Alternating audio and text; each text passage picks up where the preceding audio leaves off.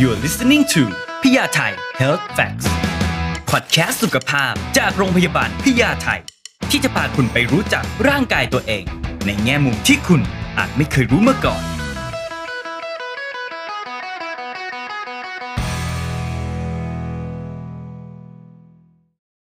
วัสดีครับ นี่คือพยาไทย Health Fact Podcast นะครับอยู่กับผมพัฒนพัฒน์นะครับ EP นี้ครับสำหรับคุณผู้ชายนะ ผมอยากให้ทุกคนตั้งใจฟังให้ดีเลย เพราะว่าถ้าเกิดคุณอยากสุขภาพดีต้องติดตามทั้ง EP นี้กันเลยนะครับ เราจะคุยกันทั้งเรื่องของการรับประทานอาหาร การออกกำลังกายรวมถึงการพักผ่อน แล้วก็การลดความเครียดด้วยต้องบอกว่ามันไม่ใช่เรื่องง่ายกันทีเดียวนะครับ วันนี้เราอยู่กับคุณหมอดาวนะครับร้อยเอกนายแพทย์ยงยุทธมายาลาภแพทย์หัวหน้าศูนย์เวชศาสตร์ชะลอวัยจากโรงพยาบาลพญาไทสามคุณหมอดาวสวัสดีครับสวัสดีครับสวัสดีครับ ก็อยู่กันอีกหนึ่ง EP แล้วกันนะครัครับบ EP ที่แล้วถ้าเกิดใครที่ยังไม่ได้ติดตามนะ ลองไปดูกันได้ เราจะพูดถึงเรื่องของฮอร์โมนเพศชาย ว่าครับถ้าเกิดมันน้อยไปมากไปเนี่ย มันมีข้อดีข้อเสียอย่างไรกันบ้าง ส่วน EP นี้จะมาเจาะลึกในเรื่องของสุขภาพครับ เพราะฉะนั้นการพูดถึงสุขภาพเนี่ยต้องเริ่มต้นจากการกินก่อนคุณหมอ ครับ การกินมันสำคัญยังไงบ้างอะครับ แต่เราต้องกินนะฮะไม่กินก็คงไม่มีแรงจริงครับนะครับก็จะเป็นต้องกินแต่ว่าเราคงจะต้องเดินสายกลางในทุกๆเรื่องนะผมว่า moderation การเดินสายกลางเป็นเรื่องสำคัญ พวกเราเนี่ยมีความรู้อยู่แล้วประมาณหนึ่งนะครับว่าอะไรคือสิ่งที่ดีกับร่างกาย ผักผลไม้เราก็จะได้ยินว่าทานเยอะๆดีเป็นประโยชน์ใช่ไหมครับเพราะฉะนั้นเราทานผักผลไม้เพียงพอไหมเราได้มีการเลี่ยงพวกอาหารมันอาหารทอดไหมระวังของหวานๆอย่าทานเยอะเกินไปหรือเปล่าอันนี้ก็เป็นทางสายกลางที่เราควรจะพิจารณา แต่ต้องทำใจเป็นกลางไม่ลำเอียงนะฮะผมว่าทุกคนรู้หมดแล้วว่าอะไรที่มันควรทำอะไรที่ใช่มันไม่ควรทานเลยแต่ว่ามันทำไม่ได้คุณหมอก็อาจจะจำกัดเวลาก็ได้นะครับ เพราะว่าสมัยนี้ก็จะมีแนวทางในการรับประทานอาหารที่อ่าจำกัดเวลาไม่ทานยาวนานต่อเนื่องจนเกินไป เพื่อที่เราจะได้สามารถคุมอ่าน้ำหนักตัวของเราได้ IF เนอะที่เขาทำกัน IF ซึ่งก็เป็นอะไรที่ popular คนสนใจกันเยอะ แล้วก็ได้ประโยชน์จริงๆนะฮะ มัน work จริงใช่ไหมครับ มัน work จริงเพราะว่ามันก็ช่วยป้องกันในเรื่องของความอ้วน ช่วยในเรื่องของอ่าระบบการนอนก็จะดีคุณภาพชีวิตโดยโดยรวมก็จะดี เราสามารถที่รักษาน้ำหนักตัวของเราได้ดีนฮะคือ IF เนี่ยคือว่าเขาบอกว่าพอเราไม่ทานปุ๊บเนี่ยมันก็จะเอาไอ้ช่วงเวลานั้นมันก็จะเอาพวกน้ำตาลพวกไขมันในร่างกายออกไปใช้ ใช่ครับ แล้วก็มันก็จะเกิดกระบวนการที่อินซูลินก็จะลงไปต่ำช่วงที่เราไม่ได้ทานอะไร อินซูลินลงไปต่ำปั๊บก็หมายความว่าการสลายไขมันมันก็จะง่ายขึ้น เมื่อกี้ที่คุณหมอพูดถึงอินซูลินครับอินซูลินมันผมได้ยินบ่อยๆเกี่ยวกับพวกแบบโรคเบาหวานอะไรประมาณใช่ครับนี้ป่ะครับใช่มันครับมันคืออะไรครับคุณหมออินซูลินก็เป็นฮอร์โมนที่มาจากอ่าตับอ่อนที่ช่วยในการคุมระดับน้ำตาลในเลือด เวลาที่เรารับประทานอาหารเข้าไปอินซูลินก็จะถูกหลั่งออกมา เพื่อที่จะลดระดับน้ำตาลในเลือดแล้วก็พาน้ำตาลเข้าไปสู่เซลล์แล้วก็ไปสร้างเป็นสร้างเป็นไขมันอะไรต่างๆ เพื่อจะเก็บรักษาไว้ต่อไป เพราะฉะนั้นอ่าในในไอเดียเรื่องของ IF ที่เราพูดถึงเมื่อตะกี้เนี่ยก็คือเราพยายามจะทำให้ระดับของอินซูลินเนี่ยต่ำๆไว้หน่อย เพื่อที่ว่าจะได้เปิดโอกาสให้ร่างกายสามารถที่จะสลายไขมันเนี่ยแทนที่จะเก็บมันเอาไว้เนี่ยให้มันออกไปถูกทำลายแล้วก็เผาผลาญไปได้อืมอินซูลินสูงไม่ดี ก็ไม่ดีครับครับมันต้องอยู่ในระดับที่มันพอคพวอรพอควรใช่เพราะคฉะรับนั้นก็เหมือนว่าให้ร่างกายเรามีเวลาไปสร้างอย่างอื่นบ้าง นอกจากมาสร้างอินซูลินเพื่อมากดน้ำตาลประมาณนั้นป่ะครับคุณหมอใช่ครับคล้ายๆอ๋อนี่คืออย่างแรกคือ IF แต่ว่าอีกอย่างที่ผมได้ยินบ่อยๆ ช่วงหลังนี้คือเรื่องของการทานอาหาร plant based มันคือยังไงครับคุณหมอก็ plant based เนี่ยต้องขออนุญาตเติมคำว่า whole food ด้วยนะฮะอันนี้ก็จะสอดคล้องกับที่อ่ามีกำหนดไว้ใน lifestyle medicine เวชศาสตร์วิถีชีวิตก็คือเรามี whole food เรามี plant based plant plant based นี่ ก็คือการที่อาหารนั้นมีหลักมาจากพวกพืชพวกผักเป็นหลักนะครับ ซึ่งอันนี้ก็จะเป็นประโยชน์ต่อร่างกายอยู่แล้วช่วยในเรื่องการดูแลเรื่องของน้ำหนักตัวนะครับแล้วก็ทำให้เราขับถ่ายได้ดีด้วย ในขณะเดียวกันมีคำว่า whole food ด้วย whole food นี่มันหมายถึงว่าอาหารนั้นมาจากธรรมชาติ ไม่ได้ถูกการแปรรูปมาก หรือไม่ได้ถูกการแปรรูปเลยก็จะดีใหญ่ แล้วมันต่างกับกินมังไหมครับคุณหมอเอ่อกินมังสวิรัตเนี่ยก็จะเลี่ยงพวกเนื้อสัตว์อะไรที่เป็นผลิตภัณฑ์จากสัตว์ นมบางทีไข่บางทีเนี่ยก็อาจจะมีการเลี่ยงไม่ทานไปเลย แต่ว่า whole food plant based เนี่ยมันไม่เหมือนกัน เรายังสามารถทานพวกเนื้อสัตว์ได้อยู่นะครับตราบใดที่เราดูแลว่าเนื้อสัตว์นั้นมัน lean meat เราเลี่ยงพวกไขมันออกไปนะครับแล้วก็ไม่ได้ทานมากจนเกินไป ก็มีเนื้อสัตว์เข้ามาผสมผสาน มีไข่เข้ามาผสมผสาน มีนมเข้ามาผสมผสานได้บ้างครับ สัดส่วนพอชั่นมันน่าจะเป็นประมาณไหนที่คุณหมอคิดว่ามันเหมาะสม เช่นแบบเนื้อสัตว์ 30 ผัก 70 เลยแบบนี้ครับแล้วแต่ครับ เพราะว่าแต่ละท่านก็จะต้องค่อยๆเป็นค่อยๆไปในการพัฒนาการรับประทาน จริงๆแล้วเขาก็จะมองว่าเนื้อสัตว์มีบ้าง แต่ว่าปริมาณไม่ได้หลัก ไม่ใช่เป็นไม่ใช่จานหลักของเราที่เราเข้าไปปั๊บเนี่ยเราจะมุ่งไปที่เนื้อสัตว์ แต่เรามุ่งไปที่ผักมุ่งไปที่ผลไม้ที่ไม่หวานนี่เป็นหลัก อันนี้ถือว่าเป็นไกด์ไลน์คร่าวๆไปก่อนครับ แล้วถ้าเกิดเรากินผักอย่างเดียวไม่กินเนื้อสัตว์เลยล่ะครับ ก็ไม่ได้เหมือนกันนะครับ เพราะมันก็จะขาดเอ่ออะไรหลายอย่างไปนะครับ เพราะว่าในแนวทางของ Whole Food Plant Based เนี่ยไม่ได้ไปจำกัดเนื้อสัตว์ออกไปเป็นศูนย์นะฮะแต่ว่าสามารถทานได้บ้าง แต่ว่าไม่มากนะผมว่าถ้าเผื่อเรามุ่งไปในเรื่องของธัญพืช แล้วก็พืชในรูปแบบต่างๆ ที่มีความหลากหลายเนี่ยเราก็จะได้เอ่อสารที่เรา ต้องการจริงๆ ครบถ้วน ผักในที่นี้ก็หมายถึงผักที่หลากสีด้วยนะครับไม่ใช่ผักเขียวอย่างเดียว อย่างเช่น ถ้าเผื่อเรารับประทานแครอทนะฮะสีส้มเนี่ยมันก็จะได้ในส่วนของวิตามิน A แคโรทีนอยด์เข้ามาด้วย อันนี้ก็ดีสำหรับสายตาอย่างเป็นต้น ให้มันมีความหลากหลายเนี่ยผมว่าก็จะได้ตัวองค์ประกอบที่สำคัญเนี่ยไปประมาณหนึ่งแล้วนะฮะถ้าผมถามแบบคนขี้เกียจครับคุณหมอ ผมไม่อยากกินผัก ผมกินวิตามินรวมได้ได้ไหมครับ จริง ๆ เราก็จะแนะนำให้อะไรที่มันมาจากธรรมชาติด้วยมันก็ดีกว่านะมันมันก็จะดีกว่าเพราะมันไม่แปรรูปอะเนาะครับเพราะว่าหลักการนี่มันมาจากเรื่องของธรรมชาติเป็นหลัก เพราะฉะนั้นก็อยากจะแนะนำนะครับว่าเป็นวิตามินหรือว่าเป็นสารอาหารที่มาจากธรรมชาติเนี่ยมาจากอาหารก่อนครับเป็นหลักถ้าเกิดไม่พอค่อยมา เติมด้วยวิตามินเพิ่มเติมเป็นเม็ดๆอะไรแบบนี้ถูกต้องครับนะครับอะเมื่อเราคุยถึงเรื่องของอาหารกันไปแล้วนะครับพูดถึงเรื่องการออกกำลังกายกันบ้าง ออกกำลังกายยังไงดีครับคุณหมอมันสำคัญยังไงบ้างมันสำคัญแหละแต่ว่าครับมันสำคัญยังไงอะเดี๋ยวนี้ในแง่ของ lifestyle medicine เขาจะเน้นคำว่า physical activity เขาไม่ได้อาจจะไม่ได้เน้นคำว่า exercise แล้ว exercise คือการที่เราต้องออกกำลังกายแบบเป็นเรื่องเป็นราว ใส่รองเท้าผ้าใบ ใส่กางเกง track suit แขนสั้นอะไรก็แล้วแต่เพื่อจะออกไปวิ่งเนี่ยมีความตั้งใจเพื่อจะไปทำอะไรสักอย่างหนึ่ง เดี๋ยวนี้เขาบอกว่าไลฟ์สไตล์ของเราเนี่ยมันมันจะทำอย่างนั้นอาจจะลำบากนั้นให้มันมีการเคลื่อนไหว อันนี้ถือว่าถือว่าทดแทนกันได้ในในระดับหนึ่งนะครับ ความอัตราการเสียชีวิตจากทุก ๆ สาเหตุรวมกันที่เขาเรียกว่า all cause mortality เนี่ยจะสูงขึ้นถ้าเผื่อเรานั่งเฉยๆฮะถ้าเราไม่ทำอะไร ทันทีทันใดที่เราลุกขึ้นแล้วก็เดินเนี่ยอัตราการสูญเสียชีวิตจากทุกสาเหตุมันจะลดลง และยิ่งเราเพิ่มตรงนี้มากขึ้นมากขึ้นมากขึ้นเนี่ยจากโซนที่อยู่โซนแดงๆเนี่ยมันจะค่อยๆขยับเป็นเหลืองเป็นเขียวฉะนั้นอัตราการเสียชีวิตจากทุกสาเหตุก็จะลดลงอย่างมีนัยสำคัญเลย จากการที่เรามี physical activity โดยเฉพาะถ้ามีการออกกำลังกายในลักษณะปานกลาง และกลายเป็นการ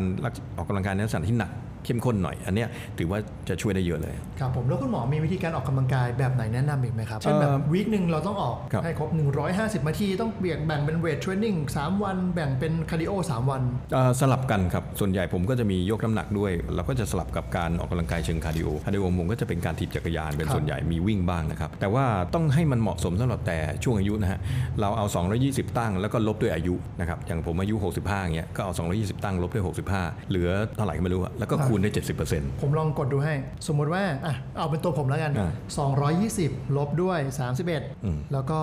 หารเหลือเท่าไหร่ฮะ189ครับ อันนี้คือ maximum ของหัวใจโดยประมาณ heart rate heart rate maximum ซึ่งเราไม่ได้ต้องการออกกำลังกายไปถึงตรงนี้เลยโอ้นะครับ189คือมันเยอะเกินไป จะตายแล้วนะครับ ไม่ได้ไม่ได้ ก็เราเอาแค่สักถ้าเผื่อเราต้องการจะ moderate exercise ก็เอา 70 คูณนะฮะอ๋อโอเค70คูณด้วย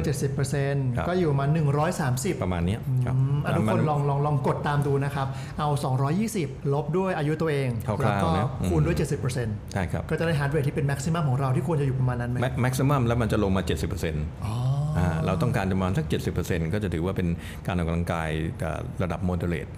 สบายๆนะฮะงั้นถ้าเกิดของผมเมื่อกี้ maximum ก็อยู่มัน 180 กว่า ใช่ เราไม่ต้องการตรงนั้น เราก็จะอยู่แถบประมาณสัก 130 กว่าโอเค ไปลองคำนวณกันดูได้ครับหลาย ๆ ที่เคยบอกว่าถ้าเกิดเราวิ่งเนี่ยมันจะได้ผอมถ้าเกิดเราเดินไปเรื่อย ๆ เนี่ยมันจะไปดึงไขมันออกมา จริงไหมครับคุณหมอๆในส่วนหนึ่งใช่ครับ การออกกำลังกายที่แบบไปเรื่อยๆเนี่ยมีความสม่ำเสมอไปเรื่อยๆ มันก็จะค่อยๆเบิร์นไปช้าๆนะครับแต่ว่าถ้าเผื่อเราเร่งฮึดไปเลยอ่าวิ่งเร็วเนี่ยมันก็จะออกอีกแนวหนึ่งเขาบอกนะคมัรันจะทำให้กล้ามเนื้อมันโดนดึงไปใช้ครับแล้วก็ถ้าเกิดเราค่อย ๆเดินไปเนี่ยไม่ต้องหักโหมมากแต่ว่าใช้ระยะเวลานานหน่อยเนี่ย มันก็จะดึงไขมันออกไปใช้ ใช่ครับใช่ครับอ๋อโอเคครับพูดถึงเรื่องของการออกกำลังกายไปแล้วครับสุดท้ายเรื่องของการพักผ่อนครับ การพักผ่อนมันสำคัญอยู่แล้ว แต่มันทำได้ยากมากเลยครับคุณหมอ อันดับแรกต้อง allocate หรือปรับจัดเวลาให้เรียบร้อยก่อนอ่าฮะว่าเราอยากจะพักผ่อนตอนไหน แล้วก็เราจะทำงานถึงแค่ไหนนะครับพักผ่อนในที่นี้หมายถึงเรื่องนอนเลยนะครับนอนนี่สำคัญมากเพราะมันใช้เวลานาน ก็จะแนะนำว่าห้องนอนควรจะเป็นห้องนอน ห้องนอนไม่ควรจะเป็นห้องทำงานนะเพราะฉะนั้นเราไม่ควรจะเอางานเนี่ยเข้าไปทำในห้องนอน อะไรที่เกี่ยวพันกับสิ่งที่จะทำให้เรานอนไม่ดีเนี่ยไม่ต้องเอาเข้าไป iPad iPhone เนี่ยอย่าถือเข้าไปเพื่อไปเล่นต่อ เพราะมันก็จะหลับไม่ดีทำได้ไหมครับทุกคนมันก็จะแบบไม่หลับมีใครในห้องห้องนี้ทำได้บ้างไหมครับ ไม่มีเลยคุณหมอนะยากบอกแล้วมันยากยากมากยากมากเออแต่ว่าสิ่งที่ช่วยได้ก็คือมาผูกกับเรื่องของเอ็กซ์ไซส์เนี่ยครับคือถ้าเราสามารถปรับเวลาเอ็กซ์ไซส์ให้มันมาอยู่ช่วงบ่ายแก่ๆเนี่ยมันจะได้ยังได้แสงแดดอยู่บ้างนะครับช่วง3ามโมงครึ่งสี่โมงเนี่ยมันก็จะได้ตัวเอ่อวิตามินดี สังเคราะห์ที่ผิวหนังใช่ไหมครับแล้วมันก็จะไปช่วยในเรื่องการหลั่งเมลาโทนินตอนกลางคืนได้ เพราะเราได้มาออกกำลังกายตอนเย็นแล้วเอ่อแล้วก็อีกอันหนึงก็คืออาหารมื้อเย็นครับครับอาหารมื้อเย็นเนี่ยถ้าเผื่อเราเลี่ยงได้ก็จะดี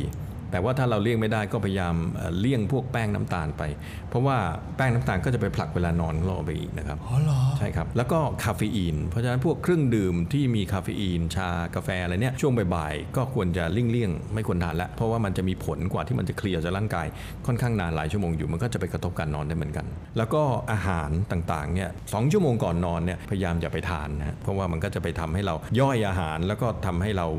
หลับลำบากแล้วก็อาจจะฝันร้ายด้วยครับครับครับแล้วก็ก่อนนอนครับก่อนนอนสัก 2 ชั่วโมง ก็เอ่อเริ่ม dim ไฟในบ้านลงให้มันมืดๆลงไปนิดนึงอ่าเมลาโทนินก็จะเริ่มสตาร์ทออกมา แล้วก็ก่อนนอนไม่ควรจะเอา iPad iPhone เนี่ยมาดู ก็ควรจะเปลี่ยนย้อนยุคไปเอาหนังสือมาอ่านนะฮะครับหรือหาภาพหนังสือภาพเนี่ยอ่าสถานที่แล้วเราวางแผนว่าจะไปเที่ยวเดือนหน้าอย่างเงี้ยครับมานั่งแล้วก็จินตนาการมันก็จะได้ความรู้สึกผ่อนคลาย แล้วก็นอนหลับได้ดีเพราะพวกแสงสีฟ้าแสงต่างมันกระตุ้นให้เมลาโทนินมันไม่หลั่งใช่ครับเพราะฉะนั้นถ้าเกิดเมลาโทนินหลั่งออกมาปุ๊บเนี่ยมันก็ช่วยให้เราเข้าสู่โหมดการนอนหลับได้ใช่ครับประมาณนั้นใช่ครับแล้วการนอนหลับกลางวันล่ะครับคุณหมอ ตอนนี้ผมเป็นมากเลย เพราะว่ากลางคืนนอนไม่หลับครับกลางวันง่วง ถ้าจำเป็นก็ก็ก็พักผ่อนได้ แต่ว่าถ้าเผื่อจำเป็นจะเขาเรียกว่า nap นะฮะ ถ้าเผื่อจำเป็นจะต้อง nap เนี่ย ก่อนบ่ายสามโมง แล้วก็อย่าเยอะอย่าอย่านานกว่าครึ่งชั่วโมงก็น่าจะน่าจะโอเค มันก็จะไม่กระทบกับการนอนหลับหลักเนี่ยมากนักคคืรัอบการงีบนั่นเอง ใช่ครับ ถ้าปกติแล้วเราควรนอน 8 ชั่วโมง ใช่ครับ ประมาณนั้นนะฮะ ผมนอนได้ 7 ชั่วโมง กลางวันนอนชั่วโมงหนึ่งแบบนี้ได้ไหมครับ มันเอามา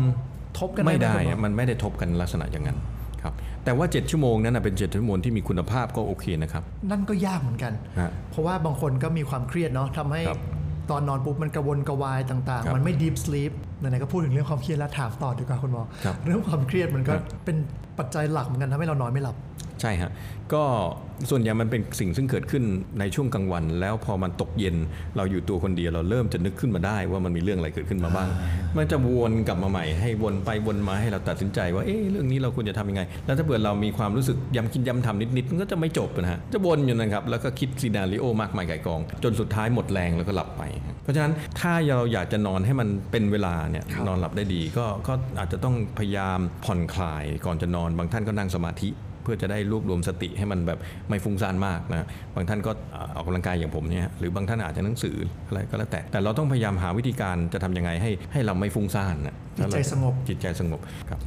การคิดบวกมันช่วยไหมครับ ช่วยมากเลยฮะเรามี positive psychology ถ้าเผื่อเรามองว่าทุกอย่างมันไม่ยาก ไม่แย่จนเกินไป มันจะมีทางออกกับทุกๆ เรื่องในชีวิตนะบางท่านที่เจอกับเรื่องเลวร้ายมากๆเนี่ยสุดท้ายมันก็จะมีทางออกไม่ทางใดทางหนึ่งนะครับเพราะฉะนั้นอย่าอย่าคิดว่ามันถึงตรอกที่มันจนแล้วนะครับบางครั้งเนี่ยเราเจอเด d เอนเนี่ยมันก็อาจจะเป็นช่วงเวลาที่ดีในการจะ reverse กลับออกมานะฮะแล้วมองมองมุมว่ามันมันมันมีสิ่งที่เป็นบวกอยู่ในทุก ๆ เรื่องที่เป็นลบอะครับผมเคยได้ยินหลาย ๆ คนเขาพูดนะบอกว่าถ้าเกิดอะไรที่เราไม่สามารถเปลี่ยนแปลงมันได้ ก็ปล่อยวางมันไป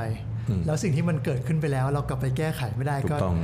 ก็ช่างมันไปถูกต้องครับแล้วก็ให้มันจบแล้วพรุ่งนี้เริ่มต้นใหม่ ใช่ครับ อันนั้นก็จะช่วยได้เยอะเลยทีเดียวนะครับทำใจให้ร่มๆนะครับแล้วเดี๋ยวเวลามันก็จะผ่านไป มันก็จะดีขึ้นมาเองนะครับครับแต่ว่าถ้าเกิดใครที่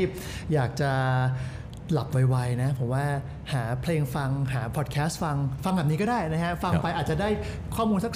30-40%ฟังไปเรื่อยๆหลับเพลินไปแบบนี้ก็ก็ได้เหมือนกันดีครับแต่มันก็จะมีโทรศัพท์มาอยู่ใกล้ๆตัวเราเสียงแล้วคุณหมอสมมติถ้าเกิดเสียงมันช่วยไหมแบบสมมติว่าเราไม่อยากเอาโทรศัพท์อยู่ใกล้ตัวเราแต่ว่าเรา คอนเน็กไว้ แล้วก็ให้เสียงเพลงเบาๆ ขึ้นมาเปิดลำโพงแบบนี้ ดีฮะก็ดีครับแต่แต่แต่ต้องระวังพวกคลื่น